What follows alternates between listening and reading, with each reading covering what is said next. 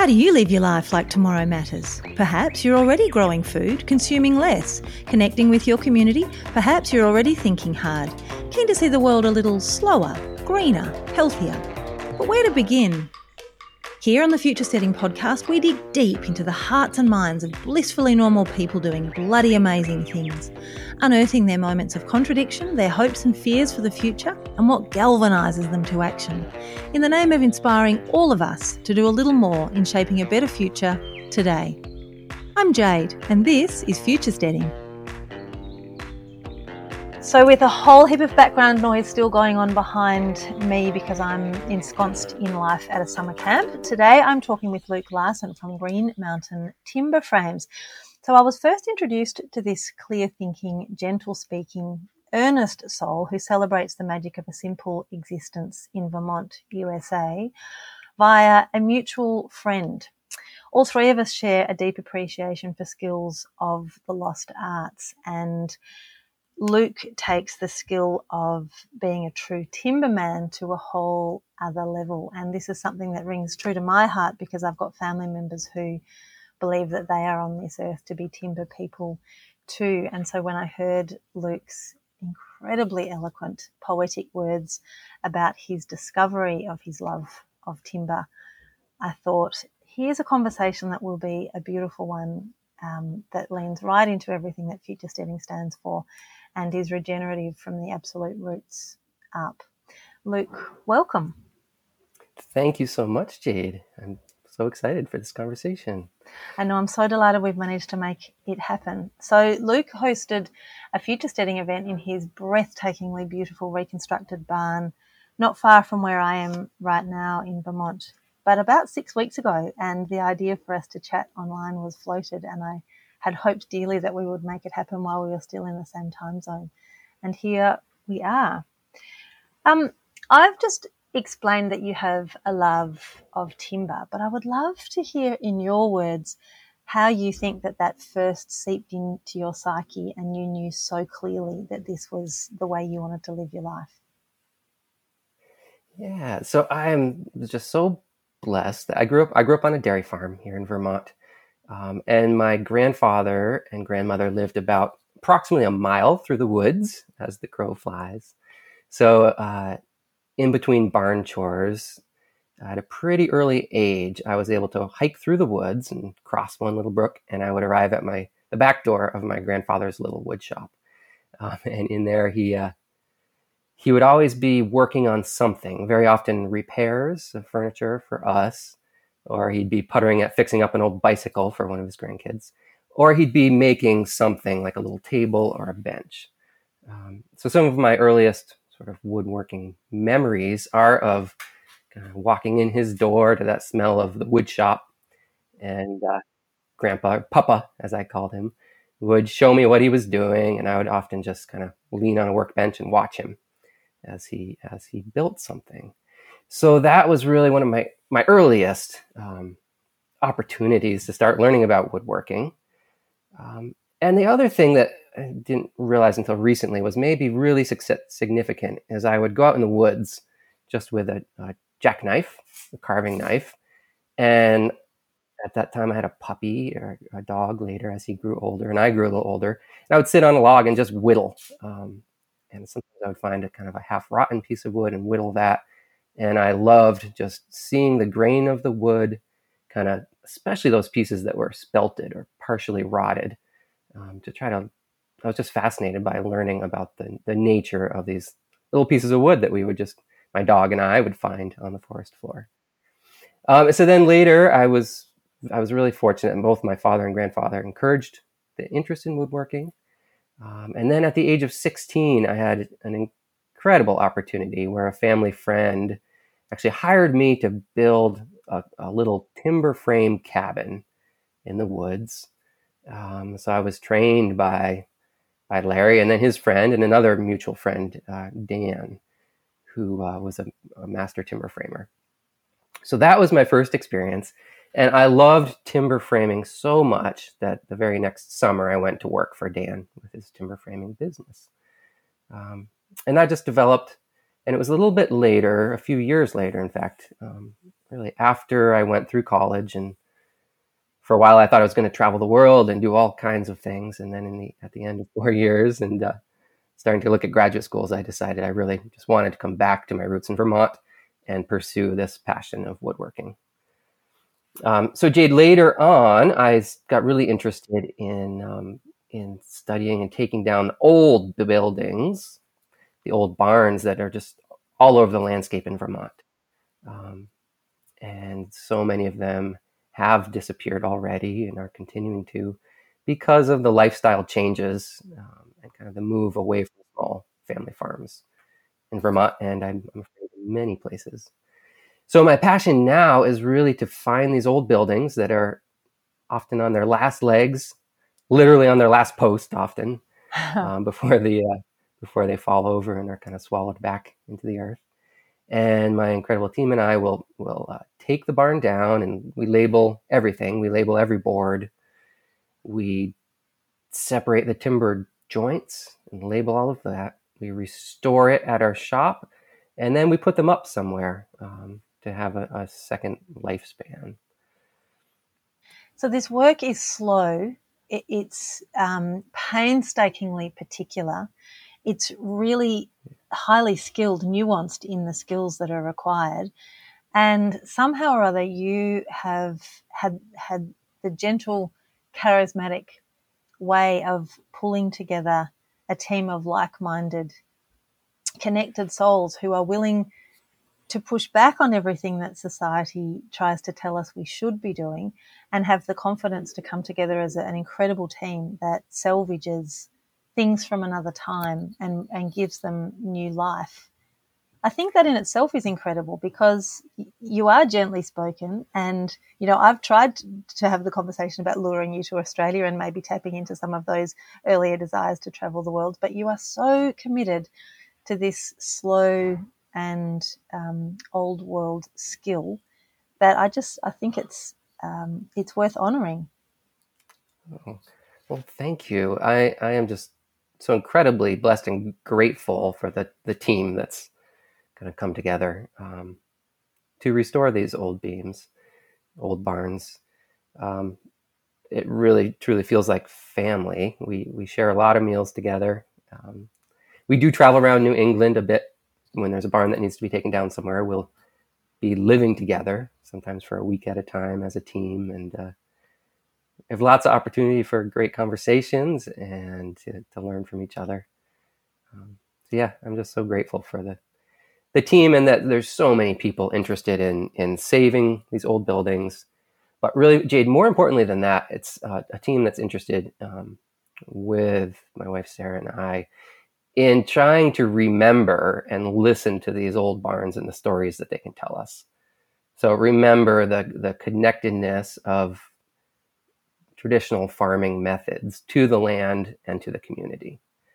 Um, so that's, you know, I do love timber frame joints. I geek out about a really special way of connecting two timbers. Um, I get ridiculously excited if I find a barn that is unique in its style but much more than that, what what really catches my passion is learning the stories that these barns can tell. Um, you know, we, we've we've taken down and restored barns dating back to 1690 and up to about about 1900, so quite a span. Um, and it's just amazing to me to think, first of all, of the of the people doing that woodworking, that crafting, with hand tools. And I want to talk more about hand tools at some point here. But um, those first generations that built these barns, um, and then all of the generations of people and animals uh, and critters of every type insects, wild animals, domestic animals that have had generations within the walls of these barns.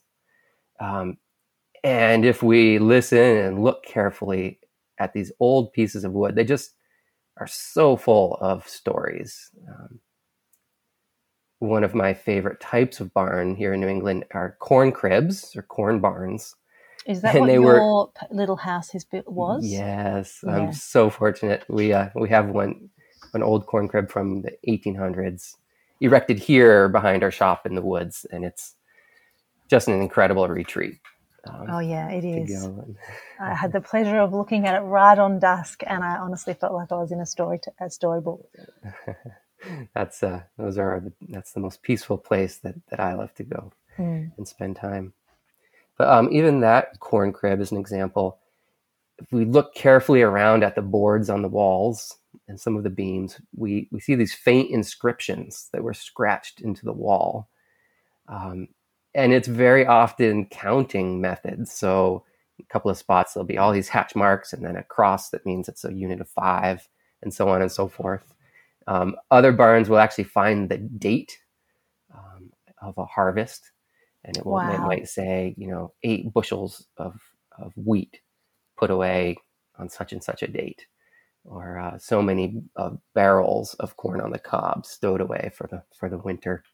So it's stories like that that just I was just going to say, not quite so cryptically, I remember Sarah telling me a story about one building that you pulled down. It may even be your own corn crib that has gone back up again as your small home, um, where you found the all the paperwork and all the accounting documents of a particular yes. business. Yeah, that was amazing. It was a, a small building that had been a general store in the 1800s, and when it when I purchased it, it was in quite badly in disrepair um, was beginning to fall down. But tucked away in one corner, we found the old ledger book, one of the old ledger books that was from 1860, or no, the 1870s. There were three years worth. Um, and it just gave me chills to read through it. Um, you know, we could see on, say, April 14th, 1878, so and so came in and bought bought three dozen eggs and quarter pound of sugar and it's just such a window into into the past, into a different lifestyle. Um, and then you know we could also see the accounting and whose count was perhaps starting to get up a little high. Um, he was given a little more leniency. Exactly, a little more leniency, and then it was fascinating too um, to look at it seasonally with these three years of records, and we could see when it was leading up to the to the winter holidays, and we'd start to see the sales of flour and sugar climb yeah. eggs. So we just it was yeah. amazing to think, okay, these For families were. Walking down to the corner store and you know starting to do some holiday cooking, um, mm-hmm. um, getting ready for the winter ritual or, or a Christmas ritual.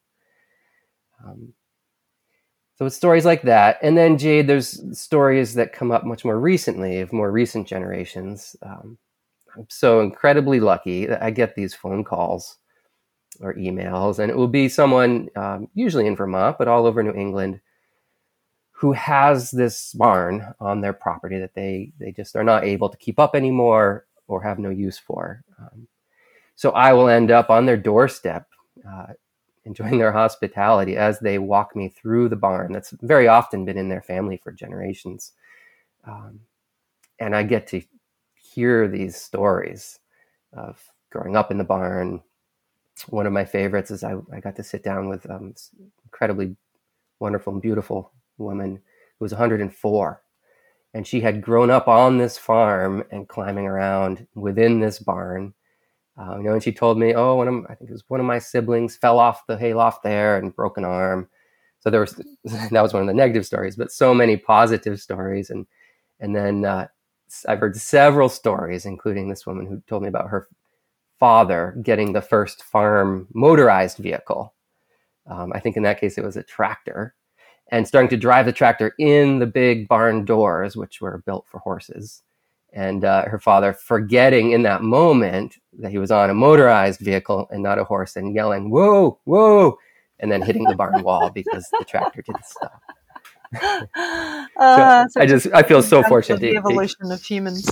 Yeah, exactly. To hear these stories uh, and they're so personal. I remember another another one. Um, I was standing with quite an elderly gentleman in a small barn that had room in it for about four cows, and he was telling me about growing up in the this would have been the early 1900s, and his father would be out there in the dark in the cool colder weather milking, you know, early early morning.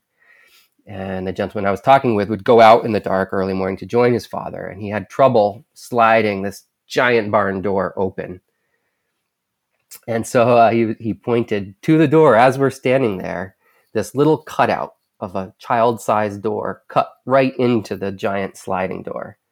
And he told me about his father one day making a small door so that he could get in and out more easily and join his join his father. Oh, what a beautiful legacy! How incredible that you get the honor of people um, offering you the opportunity to bring it back to life because Yes. they realize that they haven't got capacity to do that anymore. I was Right. before we get on to hand tools, which I know is something very close to your heart. I want to have a conversation with you about your childhood, and I haven't really talked to you about this before, but I did have the uh, the pleasure of having a very fleeting conversation with Sarah about it because I said to Sarah, "Are they all this self assured and this clear in what their gift to the world is and what their talent is?" And she said, "They really are. Oh, There's quite a few of you, aren't there?" There are. I am one of eight. Have Okay, and I met your incredible mother, who is not only an organic dairy farmer, but also a homeschooler of eight of you. And then I imagine a whole tribe of grandkids as well. And you're all incredibly close. Yeah. Do you think um, the seeds that have made you who you are were sown deeply as a child? Or do you think that you've sort of meandered along your merry way to form your sense of identity and your sense of love of the world? Or is it a combination of the two? Oh. Uh, I have zero doubt in my mind that uh, the seeds for the lifestyle that I aspire to were planted by my incredible parents. Um, they are incredibly thoughtful um, individuals who have just as long back as I can remember, they've been constantly learning and trying to inspire their children to learn, explore new ideas, um, and engage with the world actively. So they are definitely my inspiration. Um, we had huge gardens when I was growing up. Uh, you know, I remember speaking of you know, harking back to that story I just told you about the father making a door for his son. I remember so clearly my parents, when I was old enough, uh, teaching me how to feed the calves on the farm. So that that sticks out in my mind. I knew I had arrived when I was old enough to uh, go down and feed the calves by myself. And were these poddy calves that you fed from buckets? Uh, yeah, or or by hand with a bottle. Okay. Um, yeah, Do we refer, do you refer to them as poddies? No, no. What an intriguing term. and I need to look up where that term even comes from.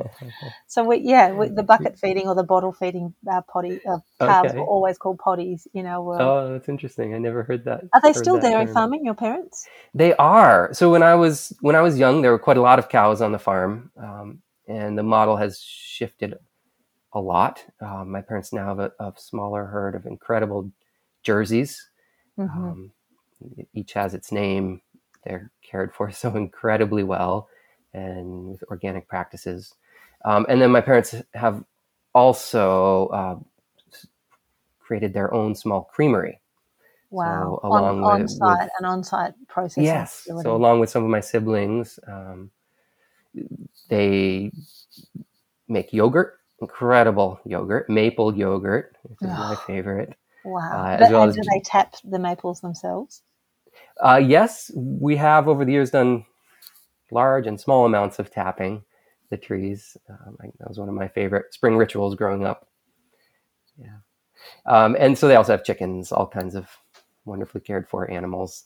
Um, and their farm is still just this, it's a community center. It's amazing the amount of activity there at all times. Mm. Um, it's, it's an open table place. So uh, they're in, incredibly inspiring. I can imagine your mother uh, well and truly having an open table. She is a very large character, isn't she? She has a huge Yes, heart yes, and um, a very solid inner strength to her. I haven't met your dad, but I have met your mum, and she was quite mind blowing. I, c- I can only imagine the kinds of uh, conversations that she en- encouraged you to inquire about as kids. Right, right. So my parents are there, and so many people in my community, I know all over the world, are just so incredibly dedicated to providing sustainable, nutritious food for their community. Mm, Um, you know, at really at great personal cost much of the time. yes. Um, and that's not what's the main focus of my life right now. But I do, I feel so privileged to kind of look backwards and get to experience, you know, all what used to be all these small, small sustainable farms throughout the landscape mm. um, by looking at the stories that these barns and the barns people tell. Yeah. Yeah. Um, okay, let's go to hand tools because I had the pleasure okay. of watching you give us a riving demonstration. I didn't even know what the word meant, but watching you work with them mm-hmm. and watching your innate uh, and intuitive understanding of how to manipulate and work with the wood was really something to be seen. It was it was a mm-hmm. beautiful mm-hmm. presentation, and I came away thinking, "Wow, if only all of us could find whatever that small something was that that gave us an ability to lean right into our intuition and, and really hear what the bigger world is telling us, then we would all perhaps be happier in our society. Mm. I want you to talk a little bit about your love of hand tools. Okay, thank you. Well, my love of hand tools, I guess, goes back to um, what's maybe the, the bigger or more important conversation, which is the nature of wood, mm. um, of trees themselves. Um, and I've, I've done reading and been around some incredible craftspeople and studied at the feet of craftspeople who lived 200 years ago mm-hmm. like as I mm-hmm. restore their yes. work. Um, timber framing and hand tool working is really about understanding the special gift of each tree, of each type of tree and wood, um, trying to understand how it grows, how the growth rings come together, um, so that you can understand how to work with that material rather than trying to force it and conform it to a certain shape. Um, that's one of the things that I love about timber framing. And I guess I should stop and just say, at its very basic, timber framing is taking multiple pieces of wood and creating joints that are wood based. So you're using the material itself um, and then connecting it with a wooden dowel or a wooden peg or trunnel, tree nail. There's so many names for it. And it's a way of building a structure with completely natural wood, wood itself, rather than trying to use nails, um, you know, big steel brackets to attach these timbers together. So right from the get-go, timber frame is about understanding the way that trees will shrink and expand, the way that they'll dry out over time. Um, it's literally a moving creature for two, three, four, five hundred years after you put it together, because the nature of that wood is to shrink and expand with the seasons. Um, and when it's held together with a wooden joint, and when that wooden joint is made with an understanding of the nature of the wood, um, it just holds together beautifully. So using wood work wood or uh, excuse me. So using hand tools is really about understanding the grain of the wood and working with it. Uh, so you you mentioned riving, which is just a method of splitting wood, and you're attempting and trying to be a student of the piece of wood and listen to it and see where it wants to split, and then you can in some ways work with that and direct the split of wood so that you get the very strongest section that you possibly can. Um, riving is a method that's used for really all of the traditional woodworking practices where you need to get ultimate ultimate strength, but also lightness and flexibility um, for for what, whatever it is that you're making. Uh, so the day that you were here, we were making uh, fence uh, wooden fence parts, but I've also used riving to make many many chair parts. Uh, bowyers or bow makers use it to make a bow. Uh, shipbuilders, so the term riving actually goes back to Scandinavia, um, where the shipbuilders would use them to make these incredibly strong, you know, Viking vessels that could go across the ocean. So my point with all of that is you have to listen to the piece of wood and follow the nature of the wood. So you're literally following a growth ring down the stick of wood, whether it's what we would call like a straight line or not. You're following the growth that a tree put on in one given year. Mm. And that's what gives you the strongest strongest piece of wood. Um, and maybe we can come back to this, but I think that's such a metaphor, Jade, for yeah. How we need to listen to nature. Yeah. Uh, for me, it's woodworking, but I know for the, the incredible farmers in my life, it's listening to the grass, looking at the Mm-hmm. grass growing in the field, um, working with it. You know, my Mhm. parents describe themselves as grass farmers Yes. um, first and foremost. Um, and then as moving forward, it's listening to our ecosystem, listening to the wind, listening to the storms that are coming. Um, so for me, listening to a green piece of wood as I split it or as I push a sharp hand plane down the length of it, listening to the song that it's singing um, Mm, is how to work with nature mm, um, hopefully collaborate with nature um, mm. And more broadly, rather than sending it through a quick electric buzz saw that just cuts Mm. across those growth rings and is incredibly efficient yeah. um, but to me not quite as meaningful or Mm. sustainable A- And even further afield, not just the way in which we integrate with the ecological system, but potentially with the societal system that we're part of as, as well, more broadly, if we think we've got the courage to take that analogy and truly listen to it and apply what it's telling us. absolutely Mm. well said Mm. Yeah, I'm glad you drew. I've got it, the notes here, and I was thinking at what point will I need to state the bleeding obvious? But you, of course, have drawn those conclusions yourself, and that's the way in which you endeavour to live every day of your life. Um, I want to have a chat with you about something that surprised me actually, and that's that you are going to be a TV star or, or are already one. For someone who lives in such an in, um, intentionally pared back life, you have said yes to the request to be on a television program. And I'd love to know what it was that made you say yes to that. i was afraid you'd ask that question um, i'm still surprised that i that i said yes. Um, it came about i guess i'll back up it this came about because i i do write a blog. Um, unfortunately lately i have not found the space in my life to, to write very often um, What is the blog? And we'll pop it in the notes at the bottom. okay it's uh, through green mountain timber frames Mhm. um, so from the web page there's a link to the blog so that blog has been a way for me just to try to share these incredible um, experiences that i've gotten to have with with barns restoring barns seeing a barn come back to life and kind of enter a new phase and purpose in life um, so i was contacted by some folks who wanted to do a show about restoration um, and i was a, you know i kind of had to do some research to find out what this was about and um, and yes, it's been a, it's been a really uh, wonderful experience. They have followed several of the restoration projects that we've we've done, so from start to finish. So from when, when we walk in and start cleaning out a barn, um, and then following us as we attempt to learn all we can about the uh, past generations built and lived in and worked in that barn, and then they we follow it to see how the barn will be used moving forward.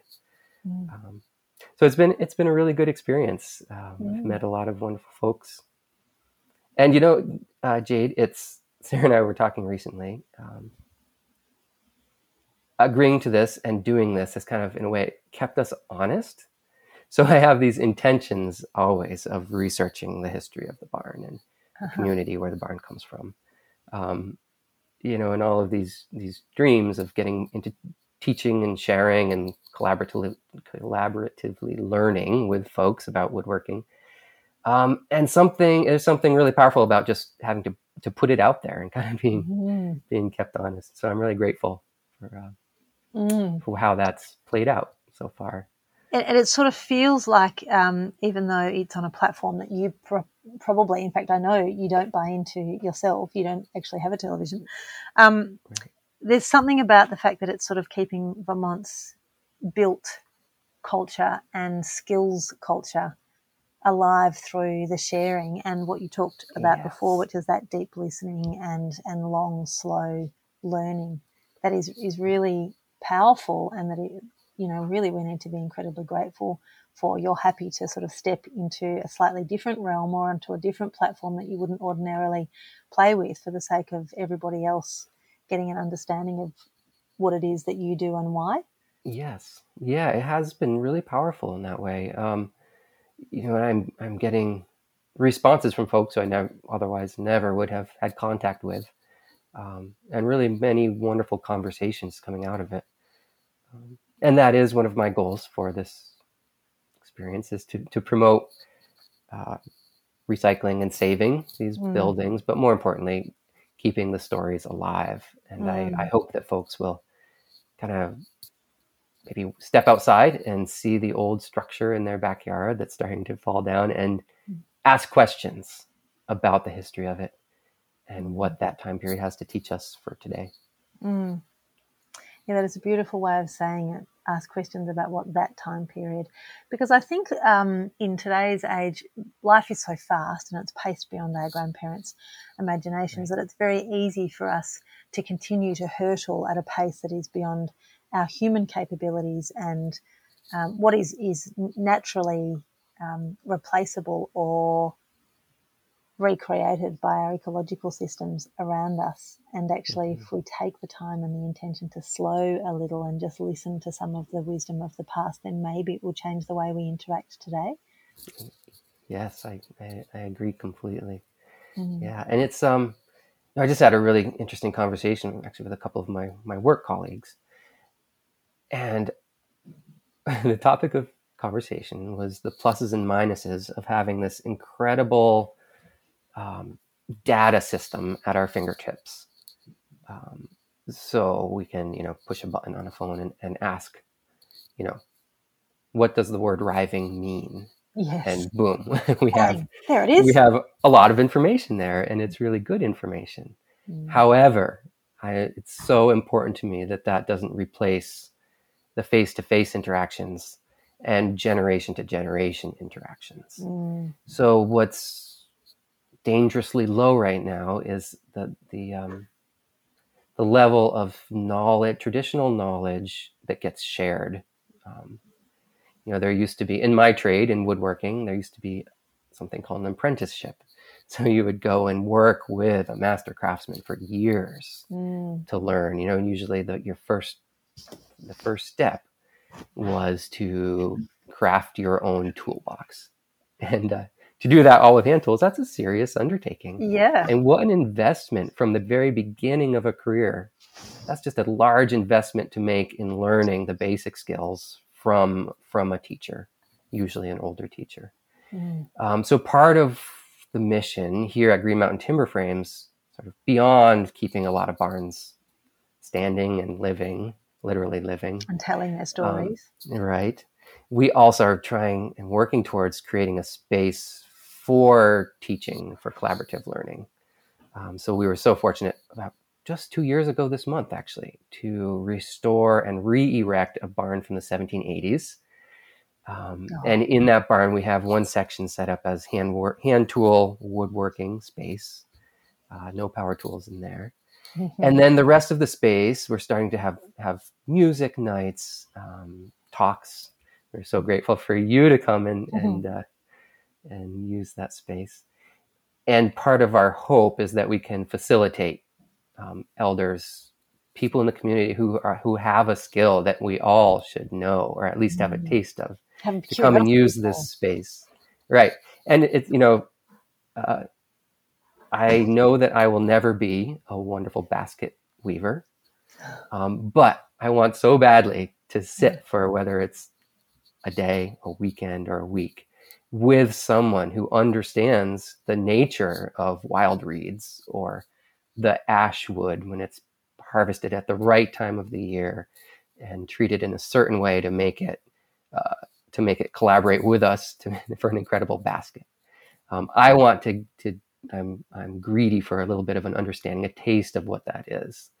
Um, you know, the same with we're I'm very excited. We're putting up a blacksmith shop. We're moving an old blacksmith shop to our location this coming year.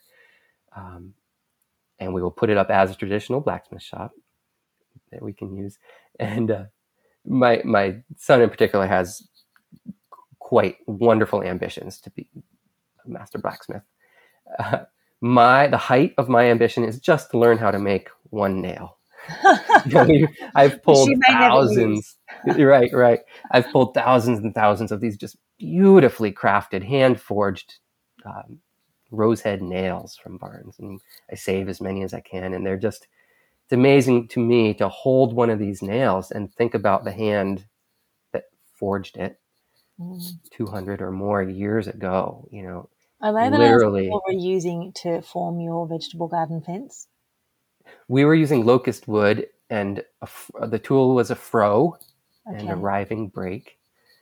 Yeah, and that was a hand. That's right. That was a hand, an old hand forged. Uh, yes, I thought so. Yes. Yeah, yeah. Wow. Um, I mean, they just, it's just a way of thinking and a way of functioning that so few people seem to have the patience for, even if they have the inclination or the romantic notion for it. So few people have the courageousness to actually do it. And you've done that.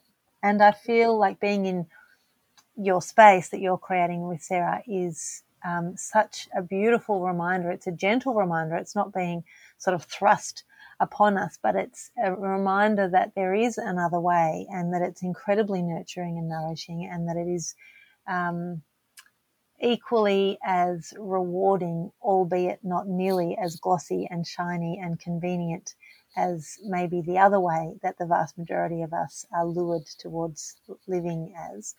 And I just, has that been intentional? Have you looked at it and thought, well, it's not our nature to be overt in passing on lessons or or ideology as to how people could and should live. But if we live this way and we live it well, other people may well see it, see that there's joy in it. And it kind of speaks to a deeper yearning. I know when I was there, I thought, wow, we have got so far to go. Like you guys are just so much further ahead in truly listening to what it is that you you need and your community needs and your children need and your confidence and comfortableness to push back on you know all the outward facing messages that get thrust on us.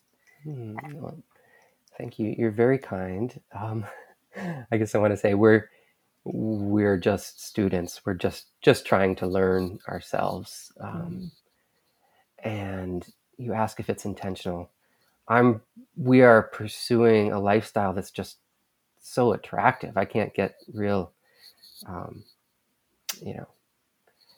I happen to to be in love with a lifestyle that mm-hmm. I'm trying to work towards that really just gives me great joy, more joy than if I was trying to pursue a faster pace, I suppose. Mm-hmm. Um, and I just have we have such incredible teachers around us. Uh, we have mm-hmm. neighbors who will walk over and um, you know, even even you, the night that you were here, this is our first year doing a largish uh, crop of garlic. And Jade, you walked in there, and we learned from you about how to know if it was right. time to harvest our garlic. Right. And there's so many things that I know I was around that as a kid. I know that my mom taught me when to harvest garlic, and now, you know, 30, 25, 30 years has gone past. It's coming back, and I need refreshers from. Yeah. yeah, yeah. From, from, from all these the, wonderful people around from the encyclopedia of your community. Exactly. Well said. Mm. And that's um that's what's been amazing, Jade. You asked about in, intentionality, um, and Sarah and I have, in a way, just kind of taken some leaps, put some intentions out there into the world. Um, and it's just incredible how the universe and our neighbors and friends and mostly family just are there, are there mm. for us, and uh, mm. and it's just really exciting to see it kind of coming together in a in a beautiful way. Mm. Yeah, it's a different frame, isn't it? Because there's no lone wolf in the equation that you're talking Ex- about. It's exactly. that reciprocity that comes from that that deep and intentional connection to place, to people, and to the thing that is bigger than all of us, which yes. kind of holds us a bit um, blindly, but if we have faith in it, then it, it, sort of comes to fruition when we need it. Right, right. Mm. You know, Jade, the um, I talk a lot about the story is literally embedded in the barns that I'm honored to work on. Um, and those stories go back, they just go back so far. Um, I want to tell you about an experience I had. It was actually the night of the barn raising where, where we, we put up our own 1780s barn that we were so lucky to, to get to enjoy every day. So it was the day of the barn raising. It had been a, a busy, wonderful, exciting day where we had a large number of the community here to, to put these beams up in the air back the way they were standing over 200 years ago. Um, and we had a wonderful potluck dinner and just a celebration. And later that night, I was actually, I remember it so clear. The moon was up and I was it was getting quiet, and I I was I'd gotten out my violin and I was standing inside the barn, just kind of walking around and just fiddling around a little bit.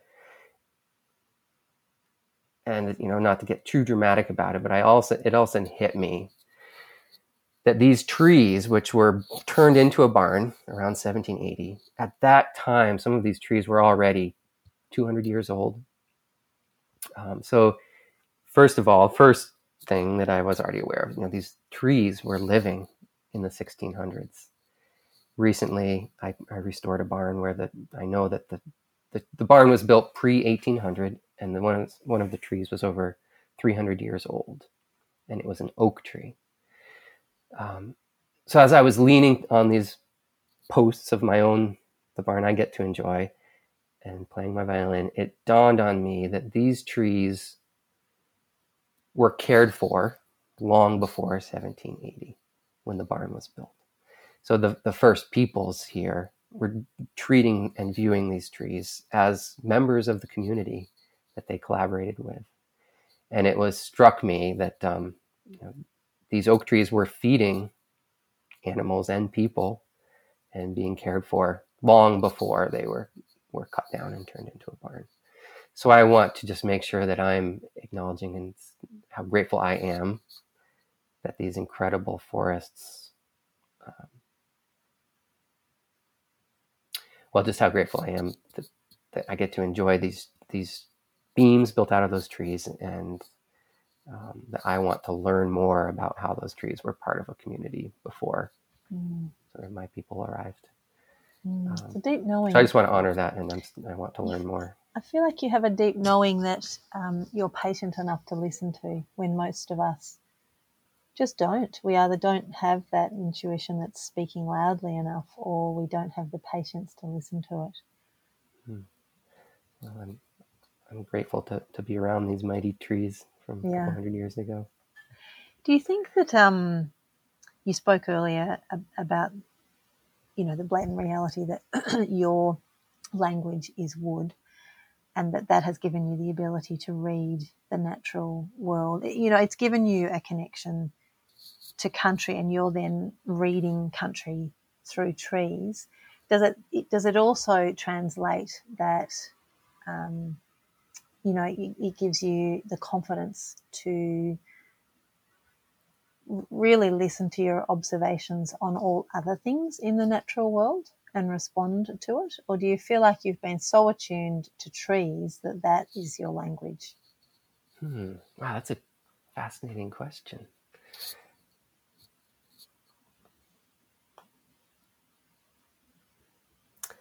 Um, I have a a curiosity about listening to to uh, more more than just the trees. Um, I I don't feel that I am particularly gifted in other mm-hmm. ways of of listening or knowing. Um, wow, I'm gonna have to think about that question for a while. Just to spur the curiosity in, in other directions. You also said earlier that um, you like to build rituals around your year. And we talk a lot about ritual in future steading because I, I think, and for those who are long-time listeners, they will have heard me say a number of times that I believe that ritual has the, the capacity to replace um, the modern day sort of empty vacuousness that has come through consumption, endless and largely mindless consumption, and that ritual replaces a deep seated need for belonging and connection and acknowledgement of the things that are larger than us. And sometimes ritual can be ever so tiny, but it becomes powerful when it's repeated or powerful when you attach meaning to it. I'm curious to know if you have any rituals that um, are an example of something that's really small but really powerful. Yeah, well, within within the world of timber framing, um, we have certain rituals that we do every time that we uh, put a barn back up. So when we have a barn raising, um, which is this mm-hmm. incredible moment mm-hmm. day that comes after sometimes months of preparation. Oh. You know, we'll we'll take down a barn, and that can be a week to several weeks process. And then we wash, we carefully wash all the beams, every board. We make repairs, replacements, which is often up to a month's worth of work. And then we arrive at the new site. Sometimes it's the original site, but usually a new site where we're about to erect this barn. Uh, and I was fortunate to learn from my mentor and teacher who, to um, pause with everyone who's there, which is my team, um, and often many community members. And we get in a circle and we take a few moments just to be grateful for the day, for these mighty trees, and for the shelter that they've provided for hundreds of years. Um, and then a part of that raising day morning ritual is also to remind each other that timber frames are not put up alone. Yes. That's one of the things I love about a timber frame. Yes. You know, a, a lone individual can use two by fours and, and build a structure alone. Uh, with timber frame, even with some of the modern machinery that we do use, it really does take a team. You need help to put this structure up. Yeah. So we take a moment in that morning ritual to remind each other to listen to each other. Yeah. And to watch out for each other's safety. Mm-hmm. So that's the first ritual of a barn raising. Um, at the end of the day, typically, uh, if everything goes smoothly, we'll have the rafters back on the building. So the, the structure is standing true and tall again. And we follow an ancient tradition, which is to find an evergreen bough, mm-hmm. which we cut and we place it up on the peak of the building, uh, right up right up in the rafters.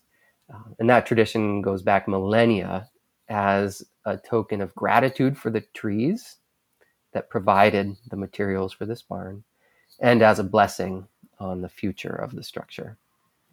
Uh, and then typically we have some music and some kind of a, a, wonderful meal together in the barn. So those are rituals that are specific to a barn raising that I just I love. Yes, I yeah, love. I mean, they could process. be translated to every day, couldn't they? Absolutely, absolutely. Yeah. And then there's another ritual uh, with woodworking that I try to do, which is around the winter solstice, sort of the dark, quieter time of the year, where I try to spend time reflecting. I try to take take my hand tools out. Many of them are antiques and clean them, sharpen mm-hmm. them, do that maintenance that it's so easy to, to keep pushing back further and further in the rush of the day to day busyness. Mm. Um, so it's around that dark, quiet time of the year that I try to very often in front of a wood stove. And they're the tools of your tools. trade. You know, they keep your they whole are. trade alive and functioning. So honoring them and giving them that lick of oil that they have longed for all year it makes sense. Yeah, exactly. And you know, we do um, we do use power tools in our work as well. Mm-hmm. But it's these old hand tools, the old hand planes, the old chisels that uh, generations of of craftspeople have used, like literally held that handle mm. and shaped timbers. And I like to spend some time with that and reflecting on the mm.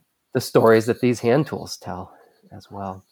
I have my grandfather's um, handmade plane, handmade um, level, and also quite a lot of his ferreting nets oh, at ah, home. Yeah. And sadly, I never had the chance to ask him where and how they came about. But my brother when my grandfather died, my brother took some of his tools and he said, I think it's only fair that we both have some. And so I, like you, am going to use that time in the deep winter to just bring them out and give them a lick of oil and, and honor him yeah, if I can't even yeah. recall the stories, but at least honor him.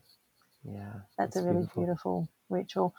We talk a lot in future steading as well about enough. And I have walked your beautiful barn and your property, and I've met your family and your wife and glorious kids. And I can see very clearly that it's apparent that enough for you does not equate to stuff. Um, your mm.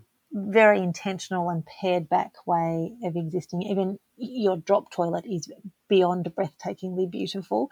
So, you know, I, I, I know having spent some time with you that enough for you looks quite different, but I would love to hear in your words what enough actually is. Hmm.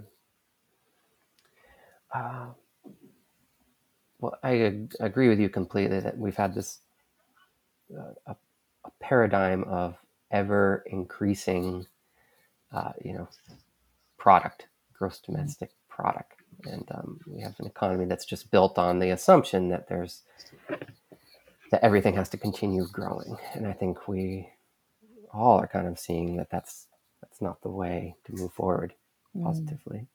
So for me, enough. Um, it's about the relationships that, um, mm. that I try to foster, and certainly have need to keep Im- improving.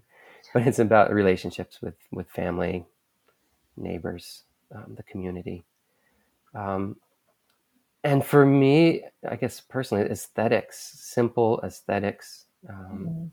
And that's where, again, I'm just so lucky to get to go and look at these old structures, old corn cribs, where cross people put incredible amount of time and effort into really minor aesthetic details. Mm. Um, there was nothing particularly efficient, like in the corn crib that we get to live in sometimes. There was nothing efficient about doing this beautiful handmade molding up on the bottom of the roof. Um, so I like to ask, you know, why? Why did they take the time? Mm they were at least as busy as us, right? Yeah. Doing, yeah, they didn't have the convenience you know, of modern exactly, day. Yeah, exactly. They had to put up all their own food, or as a community, put up their own food, um, and yet they took time for these just aesthetic touches. Um, mm. So that's where I get incredible joy and satisfaction is is observing these, and then every once in a while, if I have a if I get one right, and I'm really happy with a simple aesthetic choice. Um, I just I get great a silly amount of joy from that. Um, and then for me also um, gardening. So I'm I'm just a student of gardening, trying to to learn, but uh, and mm. trying to find the time to really put in. Mm. But that is one of the things that gives me great joy. Mm. Are you unlearning anything, or do you feel like the alternative childhood, the endless support of your large and close family, and your sort of deep understanding of your place in your Vermont community has meant that you have a really a strong foundation of who you are and what it is you're trying to achieve or do you feel like along the way there has had to be an active unlearning or an unpicking of a, paradigm or a direction hmm uh, i'm so grateful for the for the foundation that mm. i've been given by my my family, my community. Um, so grateful for my my grandfather letting me lean on his workbench and watch him. um, there, it's always, of course, a constant struggle to balance sort of ambition, and know, for me, a large part of it is how big to let, yes, how big to get as a as a team, as a business, um, and then trying to figure out the balance between a business that's supporting a number of families and mm. you know needs to support us and it's, it is a business and trying to balance that with giving back to the community yeah. um, so one thing i'm trying to learn is the balance between you know we, ha- we have this right now separation that a business is just about profit and yes. if you want to do good things for your your people then you've created a nonprofit it's literally called that yes. i'd sure like to see that um, that muddled.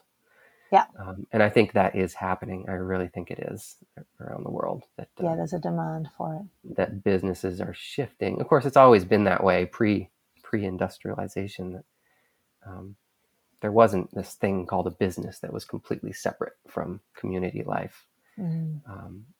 so when you ask about what I need to unlearn, um, that's something I'm I'm trying to understand more and find mm. a balance between restoring and, and selling and putting these barns up uh, in a way that supports several families, but also as a business giving back. Um, we've just recently had the incredible opportunity to have 65 lo- local school kids Oh, here at the shop, and it's maybe the highlight of my career so far. It's just so much fun to, uh, as a team, be coaching these kids, learning with these kids on using the hand tools, and listening to the to the nature of the wood yeah. we are working with. And also the nature of the children. I, I recall you saying, you know, there was one who just didn't want to be there, but by the end of the week, he was, or was it a little girl? She was ready to build Yeah. a, a barn just like that in her own backyard. Yep, yep. Literally, she, you know, at first she was, did not expect to enjoy this week. They were at all at our shop in, in groups of about twenty, and uh, we went up in the woods and to look at trees and where beams come from, and we actually I gave a demonstration of of hewing from a log into a squared beam, and I remember this this one student saying, "Well." I guess if I have to take a turn, I'll just get it over with quickly. Or she not expect to enjoy this, um, and and by the end of the week she was one of the most engaged students and Wow. uh, it was the last thing that she said to sarah and i was i'm going to try to persuade persuade my dad to help me build a treehouse this summer Um, Oh, I love it's it. So just you've so- sown a seed wonderful. that may just direct change the direction of yeah her life. you, never know Oh, i was has been- amazed um, uh, jade when when these students would get on a shaving horse which is a really simple workbench that that you use a draw knife and it creaks and it groans has all these noises as the wooden parts of the bench kind of hold whatever it is that you're shaving and i would encourage the students to literally listen Mm. um, and feel the wood as it as it was sliced um, and it was just amazing how much how centering that was for some of the Mm. students um, and i can just relate that back to myself and Mm. if i'm feeling flustered or overwrought i'll get out a hand plane or a shaving knife and actually just just go make wood shavings. Yeah, and uh, try whitt- to learn from the tree and just just listen and calm down. Yeah, and whittling, I imagine, is much the same. yeah. Yeah, yeah, yeah. Cathartic outdoors, right right. Being led by something else that speaks a language, but not necessarily the spoken language.